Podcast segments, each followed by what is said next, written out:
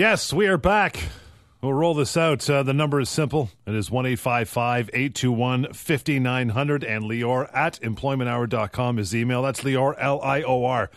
Very simple to get a hold of there. Uh, we always start, uh, brother, with the week that was. Some interesting cases that came across your desk or you've been working on that could uh, strike a note with some of our listeners. That's right, John. Exactly right. And happy to be back here and answering questions about employment law, informing people about their uh, uh, workplace rights. Just a, a, quick note, John, that uh, as you know, last week we started doing our show also on Wednesday nights. Huge. So you can always catch the employment hour Wednesdays at 7 p.m. right here. So happy to be doing that as well. Uh, now, week that was, John, talking about a couple of situations that I saw this week, things that I think our listeners are going to be interested in. Uh, the first situation, uh, I was contacted by a gentleman that had worked for a small courier company for mm-hmm. about eight years. Now, these courier companies are always fairly common in, in, in big metropolitan uh, cities. Uh, there's a lot of these smaller companies that, that provide services for the businesses in the downtown area.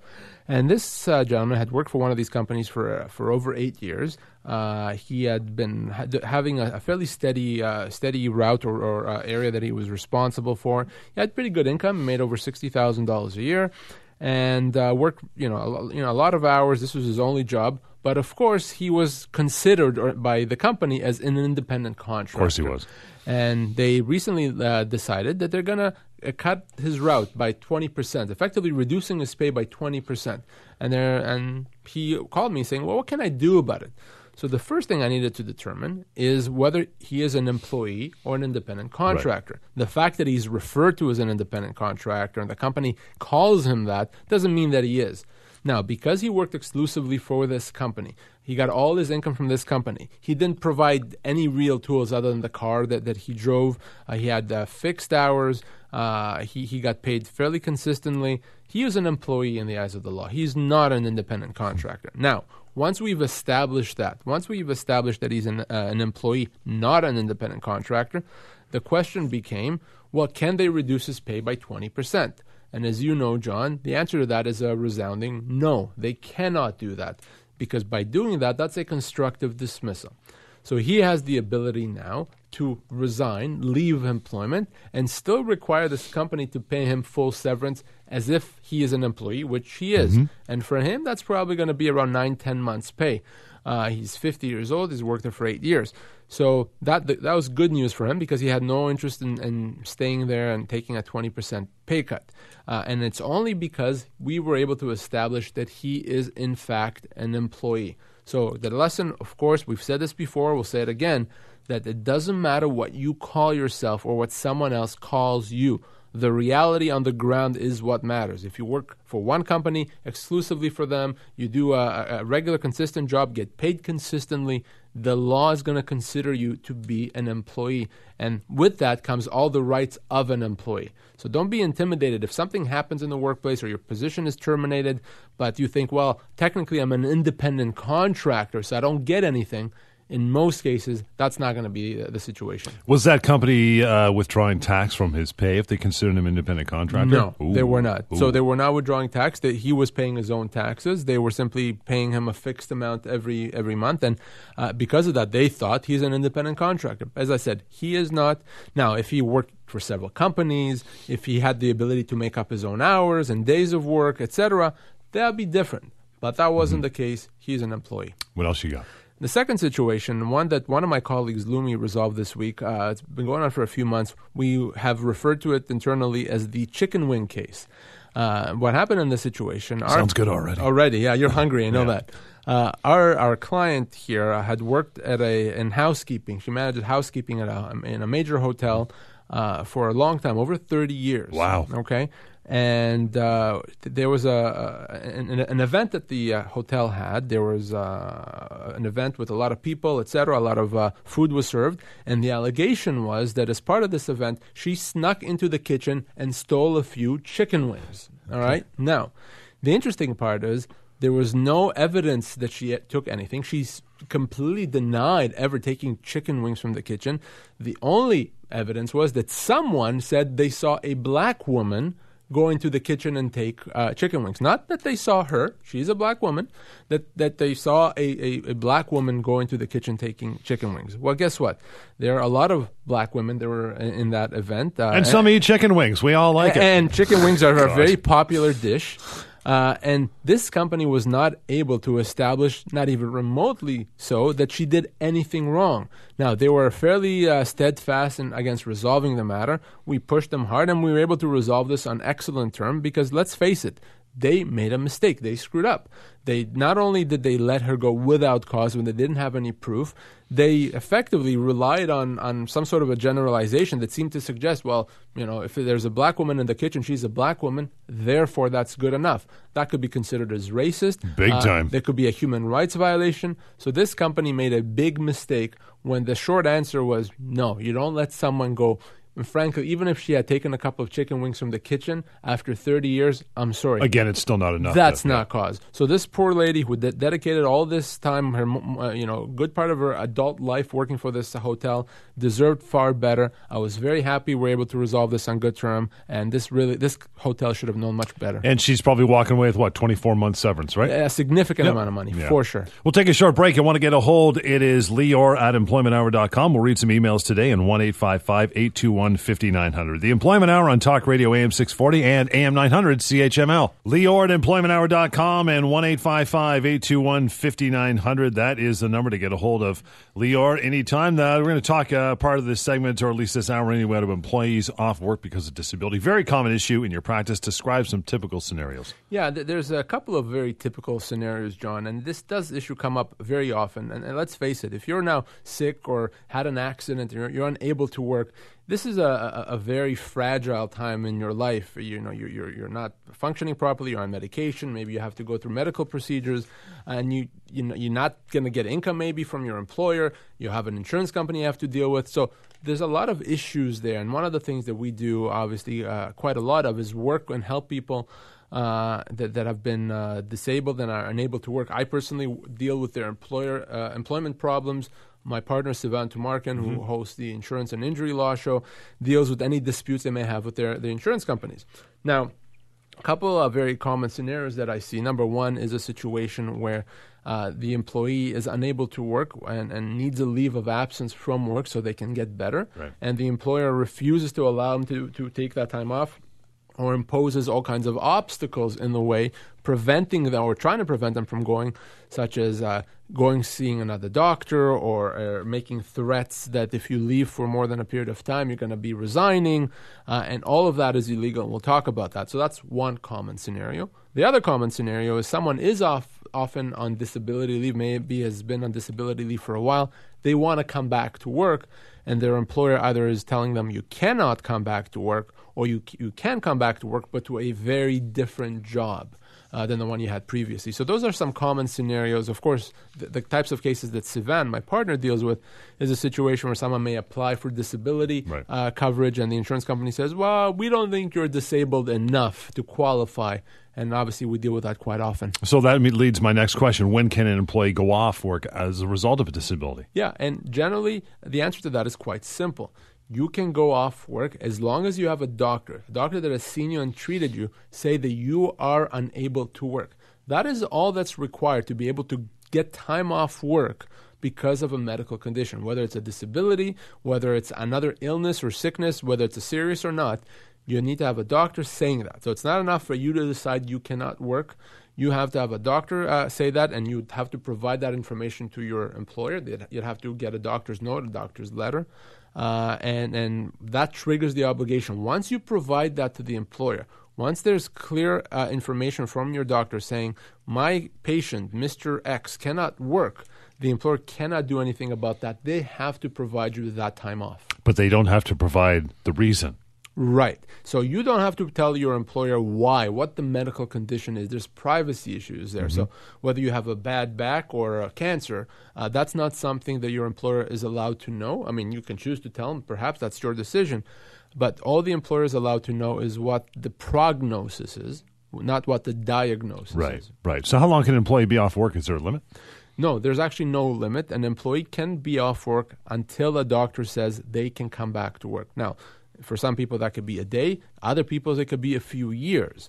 Uh, it really does depend on what their medical condition is uh, and what the doctor is saying. Now, uh, the important thing is that the employee keep their employer up to date. Okay. So it's not a good idea to say, "Well, I gave you a note three years ago saying I can't work, and uh, you should have assumed that nothing has changed." No, it's it's uh, the responsible thing to do to keep your employer up to date. If you're going to be uh, away for a lengthy period of time, maybe every couple of months or so, to let them know where things stand. Maybe give them an updated note from a doctor saying what's on your plate. Are you going through additional testing? Are you going to be undergoing a treatment, what the prognosis is for return to work. Mm-hmm. So you have to keep your employer updated, but you cannot uh, be told that you are only able to be off work for a week, a month, or a year.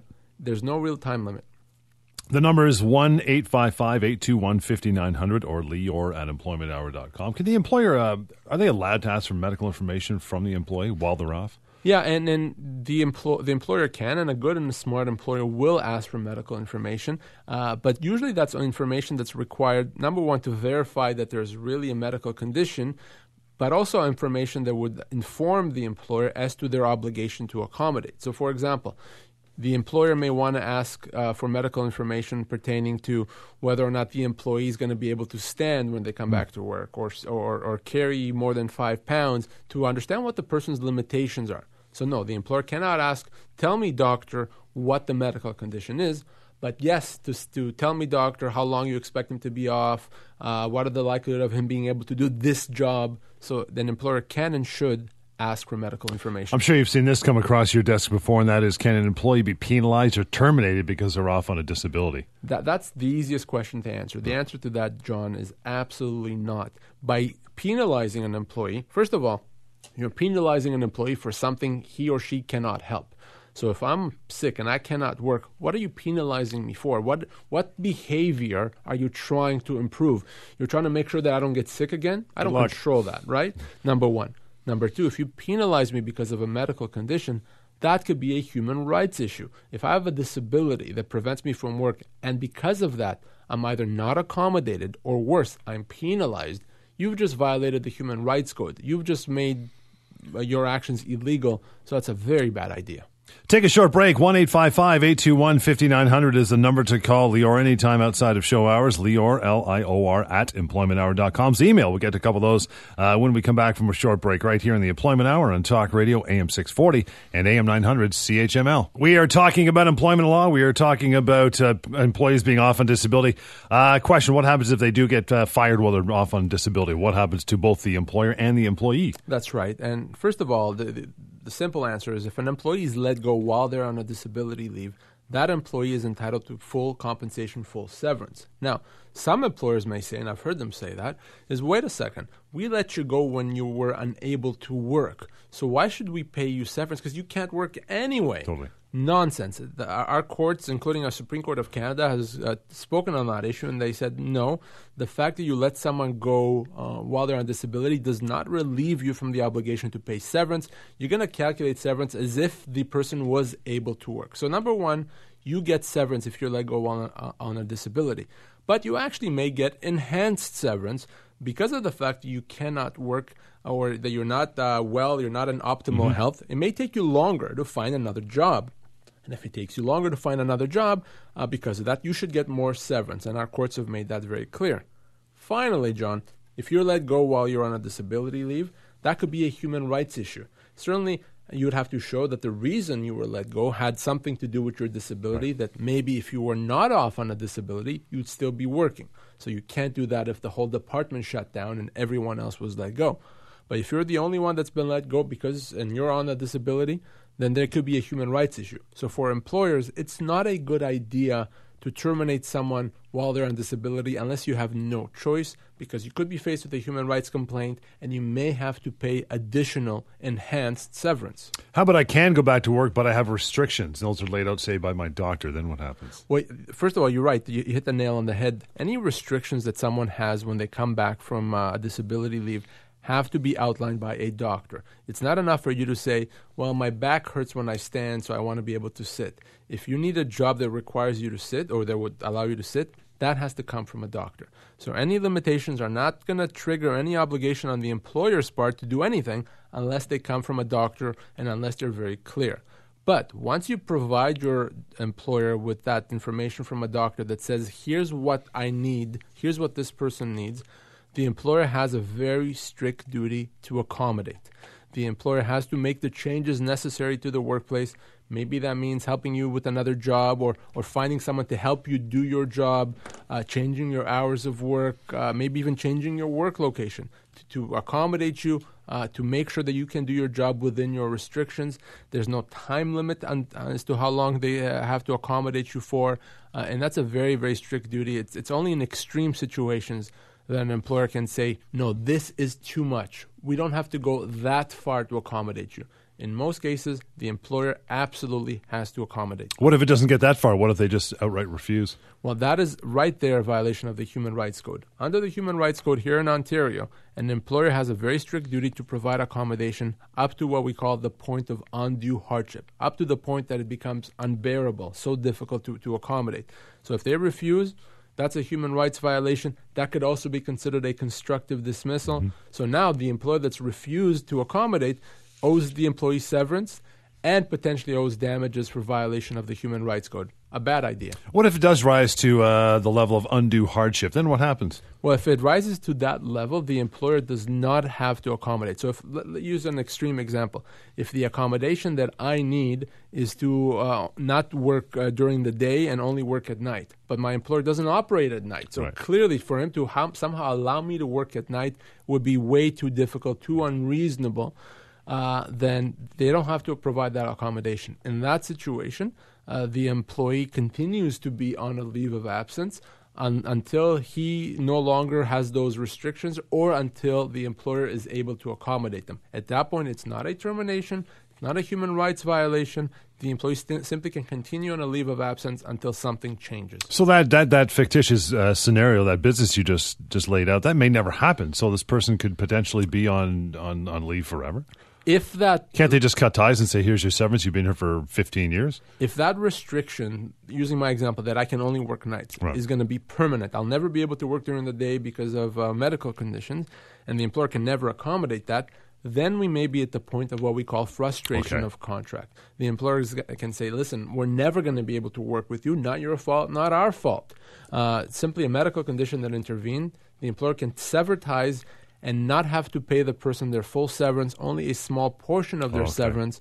But that can only happen in very extreme cases. 1 821 5900, Lior at employmenthour.com. We'll get an email from Jordan in uh, Port Credit says, My wife and I work at the same place. I was let go for cause because of something that my wife did that had nothing to do with me. Is this even legal? Yeah, and you know, I, I mean, I, I, certainly would like to have more information as to mm-hmm. what the wife did. But that said, if the person didn't uh, uh, do the, the conduct, if it's the wife, well, then you know you cannot throw the, the baby with the bathwater, so to speak. It would have to be conduct on the husband's part to justify termination for cause. If he didn't do anything wrong, irrespective of the fact that his wife may have, that would not be cause. So if he was let go without severance, that would be a wrongful dismissal. Get to another email very shortly. We'll do one more point here before we take a break on employees on disability. What happens to an employee's seniority while on disability? I'm thinking about this just because if they're off for two, three, five years, right? Are they earning disab- uh, seniority? Yeah, and the, the, answer to that is absolutely yes. So the time hmm. that you spend while on a disability leave when you're not working counts towards your seniority. If seniority counts in your workplace. Well, it, it would right. always count towards your severance, right. at least. So if I went on a disability leave three years ago, and at that time I had worked for two years, well, today and I now have five years seniority.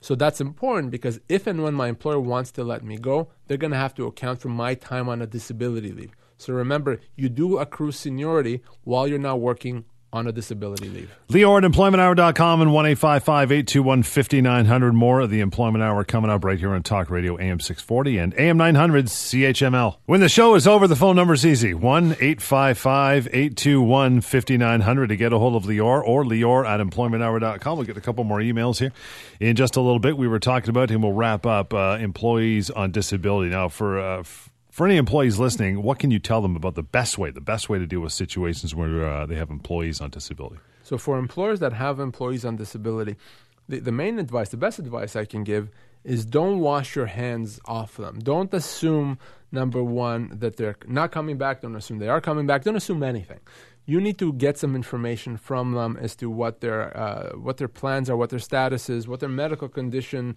uh, will allow them to do or won't allow them to do. So it's perfectly fine to request more information from their doctor as to their prognosis, as to timelines, as to limitations. Ask that information; it helps you plan. If you know that this person is likely to be able to come back to work in six months, you can plan for that. If you don't have a clue when they're going to come back, how do you plan for that?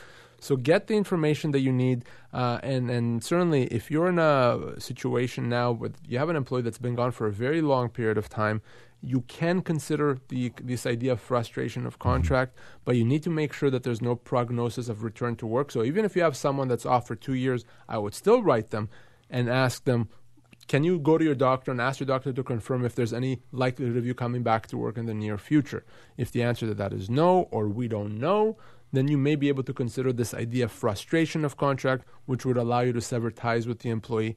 But don't let someone go because they're on a disability leave and don't make any assumptions about when they can or cannot return to work. Have you come across situations where companies with, say, uh, poor HR have, have you know kind of uh, let the ball drop and they've gone by the wayside? Well, you had the one employee that was gone for like thirty years or something. Yeah, I, I. I, love telling the story that uh, you know uh, a big health club uh, that I that I represent and they had an employee that uh, after working for about a year and a half went on a disability leave and that was 30 years ago.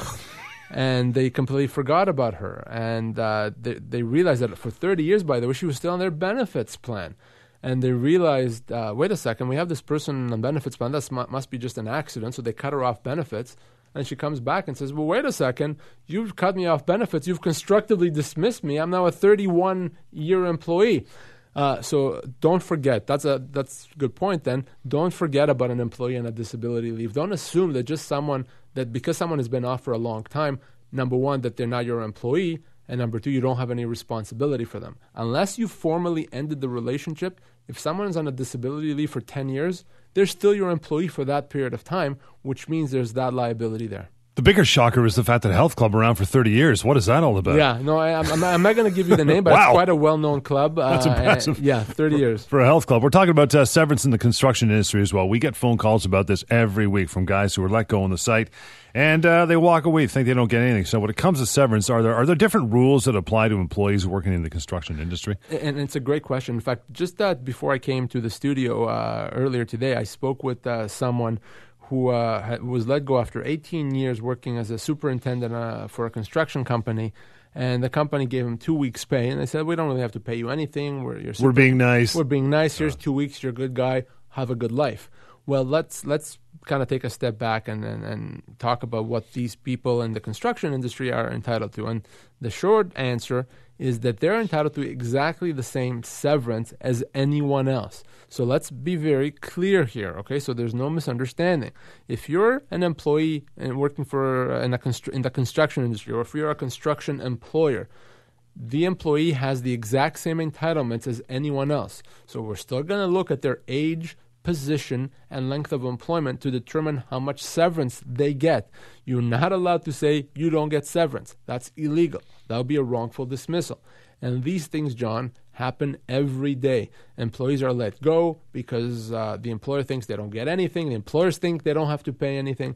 All that is wrong, wrong, wrong you get the same amount of severance. It doesn't matter if it's EllisDon or Jim's Paving Company. It doesn't matter the size. It does not matter the size. It does not matter anything other than your age, position, and length of employment. So if if you're uh, 40 years old, work for 10 years in, in, a supervisor position, whether you work for a construction company or for a bank, you're going to get the hmm. exact same severance. What about temporary layoffs? Because there, you know, are there different rules in the construction industry? Because you see temporary layoffs, maybe because it's seasonal, happen all the time. Right. So the general rule with the temporary layoff is that a temporary layoff is a termination in most cases.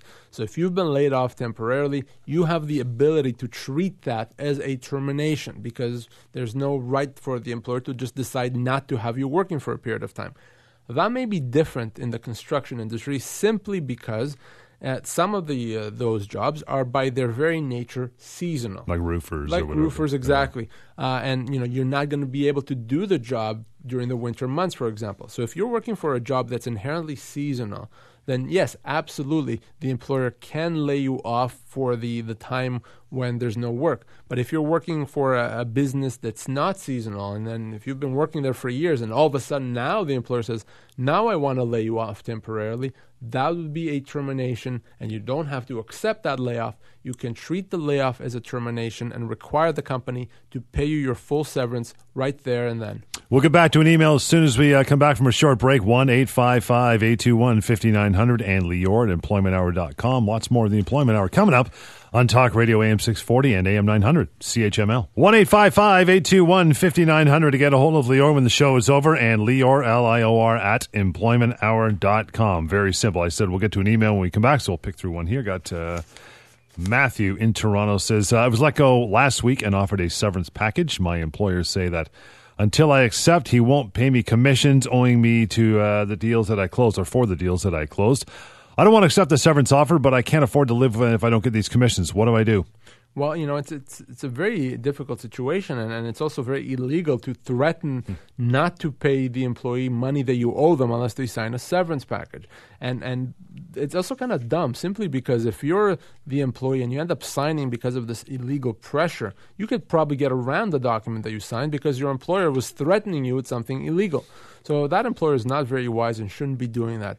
My best advice uh, for Matthew is to give me a call because I may be able to send a letter to this company and get them to, to understand what their legal obligations are and, and to make sure that they pay you, first of all, what they owe you. And then we can talk about what your proper severance is. And by the way, if your severance is fair, then you may as well accept it. But I want to be able to assess whether it's fair and then make sure that they pay you what they owe you before we, we, we deal with that. No, an employer cannot hold the ransom money that the employer owes you uh, until you sign a severance package. Illegal. And we both know chances are the package they offer is not going to be adequate anyway. You know, if this is the type right. of employer that would engage in that kind of behavior, what are the chances of them actually offering good severance? I, would say slim to none. We are talking about construction industry and being laid off or being uh, let go without severance. With severance, most employees in the construction industry, a lot of them anyway, just kind of walk away thinking they don't get anything because that's what they've heard from friends or family. So, how common is it to see uh, employees working in the construction industry losing their job and not getting severance? Say, wow. say out of 10 10 cases that come across your desk? You know, John, I, I have several cases every single day. And that's just me. I'm one lawyer. I have 15 lawyers in my office. We all have several cases every single day with people being let go and as part of this misconception about the construction industry not being provided with any compensation, any severance. And, and, you know, it can be confusing. And the reason why there's this confusion out there with respect to construction employees is that construction employees don't have the same protections under the Employment Standards Act. So they don't have the same minimum protections as non construction employees would. But as relates to severance, that ultimately does not matter hmm. because you have the exact same rights and protections and entitlements uh, as relates to severance as anyone else under what we call our common law system. Therefore, uh, it's common. There's a lot of misconception. If so, you know, we, we always talk about the Ministry of Labor, John, they, them providing incorrect information. Big time. So if you call, the, if you're a construction employee, you were let go, and you call the Ministry of Labor and say, how much severance should I get? The Ministry of Labor is going to say nothing, nada, nil. You get no severance, sorry, because you're in the construction industry. And they say that because you don't have the same minimum entitlements. And remember, the Ministry of Labor can only advise you with respect to your minimum entitlements, not your full entitlements. But the real answer for this uh, hypothetical uh, scenario that I've just described is that that person does get severance, it gets significant severance.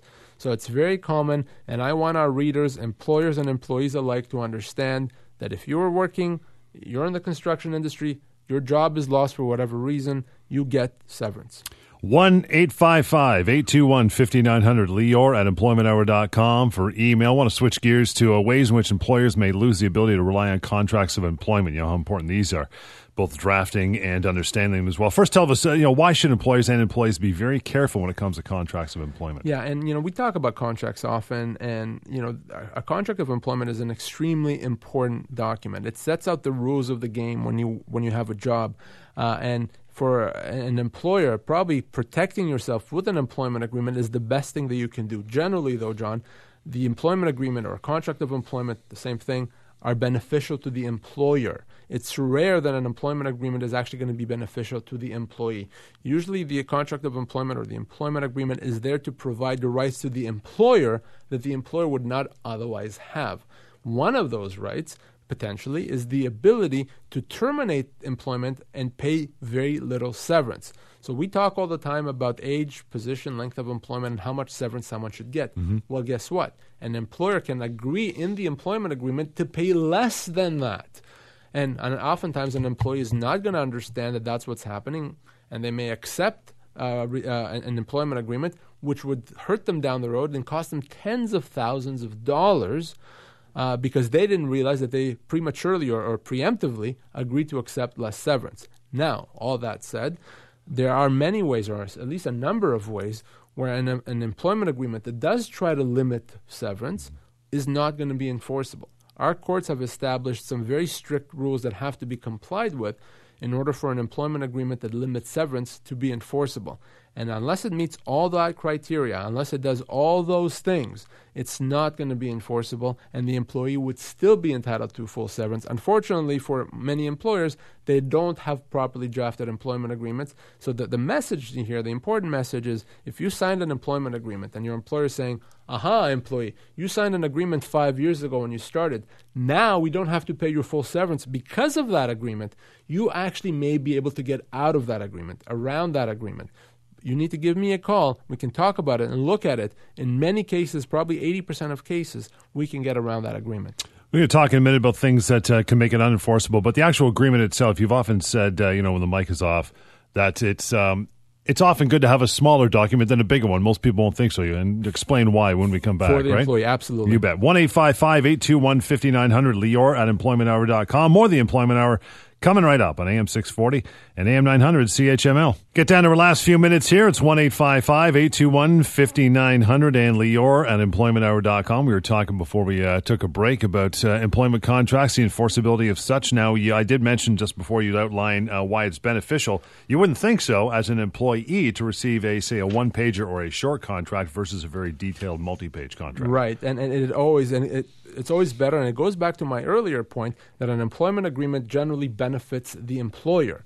An employment agreement often and usually, almost always, provides or has terms in it that either limit the employee's rights or take those rights and gives them to the employer, and which is fine if that's what you agree to. And the reason why a, a short agreement is better to the employee than a longer agreement is because if you have a one page agreement, there's just not going to be a lot of bad stuff that the employer can fit into a one page. So don't be concerned about the one page agreement. be concerned about the 12 page agreement mm-hmm. with a lot of legalese because right. I can promise you in that 12 page agreement, there's going to be a lot of stuff that's not going to be beneficial to the employee. So uh, things that make the contract possibly unenforceable, go through those. So very quickly, John, uh, number one is is the agreement actually signed? If it's not signed, it's not going to be enforceable. But beyond that, what if the agreement is actually signed after the employee started working? So the first day on the job was May 19th. I signed the agreement on May the 20th. Guess what? If I signed the agreement after I started working or at some point during the course of my employment, arguably that, inform, uh, the, the, that employment agreement is not enforceable because I haven't received anything in return for signing it. I already had the job. So very, I always look at the date if I have an agreement I'm trying to get around. So that's another way. Another way to potentially get around the agreement is if the termination provision itself is drafted properly. If, does it violate the Employment Standards Act? Does it provide for the continuation of all components of compensation? There's a number of reasons uh, uh, or a number of drafting mistakes that I see every single day that make it unenforceable. So if you have a lawyer reviewing an employment agreement and we're trying to get around it, you need to have someone that really understands why it could be unenforceable. Because if your lawyer doesn't understand that, they're going to say, well, if there's an agreement, you can't do anything. And in most cases, you absolutely can do something about it. So remember, never ever assume that just because you believe you may be bound by an agreement, you actually are you have to get some legal advice. What if your employer, you know, sent you an email detailing here's uh, here's your new job or here's the job where it's going to be. It's going to be this such and such a salary, so on and so forth. The uh, you know the employment agreement is forthcoming, and you still start working before I actually sign it. But there's email records of it coming your way. Well, there's email records of coming your right. way, but you didn't actually see it or sign it until after. Right. That would not be enforceable. Now, if you if you if you get the employment agreement uh, a week before, you respond saying, "Yeah, that looks good," but you don't actually sign it until after arguably at that point it is enforceable mm-hmm. because you acknowledge that you received it and you acknowledge that it was fine. But if you actually don't, you, you get the employment agreement you don't comment about it and you don't sign it till after you started working, which by the way happens all the time. Yep. That arguably is not enforceable, and there's been plenty of court decisions supporting that conclusion. How about change of job? If you uh, if your job is changed uh, and an employer wants you to sign a new agreement as a result, the timing is important. So if I gave someone uh, a promotion effective January one and they didn't sign a new contract until January the tenth, again that agreement is not enforceable because the promotion had already happened. So uh, again, for a contract to be enforceable, the timing when it was signed is key. Do they have to give you something if they give you a new contract? Well, generally speaking, yes. In order for a contract to be enforceable, if you're already working, you have to get something in return. So, the example that I just gave, a promotion. John, I'm going to promote you effective January 1 if you sign this employment agreement. That makes it enforceable. Or I'm going to give you a signing bonus, or I'm going Right. to give you a pay raise, or extra vacation, or whatever it is, anything of value that you wouldn't otherwise have. If you're just told to sign an agreement uh, and you just do sign that agreement, arguably that agreement is not enforceable because you didn't get anything in return. Let me get to one more email before we get into uh, severance pay calculator. Stephen Toronto says I was given notice of termination in February. Since then, my employer has extended the notice twice. Now, right now, my last day of work is at the end of this month. Do I get severance? And you know, interesting question. An employer, as you know, John, is allowed to give notice instead of paying severance. So if the employee is entitled to six months, the employer can say, "Employee, I am giving you six months' notice." But what happens if the employer does give six months' notice, and then they say, "Well, I'm going to extend that by another month or two, and at the end of that period of time, they extend it again." Well, arguably at that point, none of that notice counts because that employee is no longer certain when their job is going to end. So if an employer keeps extending notice, arguably that whole notice is ineffective. And when the employee is finally let go, that employee is entitled to severance as if they had not received notice to begin with. Wow. All right, wrap it up with severance pay calculator. Give me some details. John, you know, severance pay calculator is, is running strong, is, is being used all the time. Thousands and thousands and thousands of people have used it. As the name suggests, the severance pay calculator calculates, tells you how much severance you're owed if you lost your job. So what do you do? You go to severancepaycalculator.com. Very easy address to remember, severancepaycalculator.com. You input your age, position, and length of employment, and it's going to tell you right there and then how many weeks or months pay you are owed. That's awesome. It's very simple. It works. It's the only way, short of speaking to me, which I'm happy to speak to anyone. But if you don't want to do that, or if you just want to know at midnight, I'm not going to pick up the phone at midnight.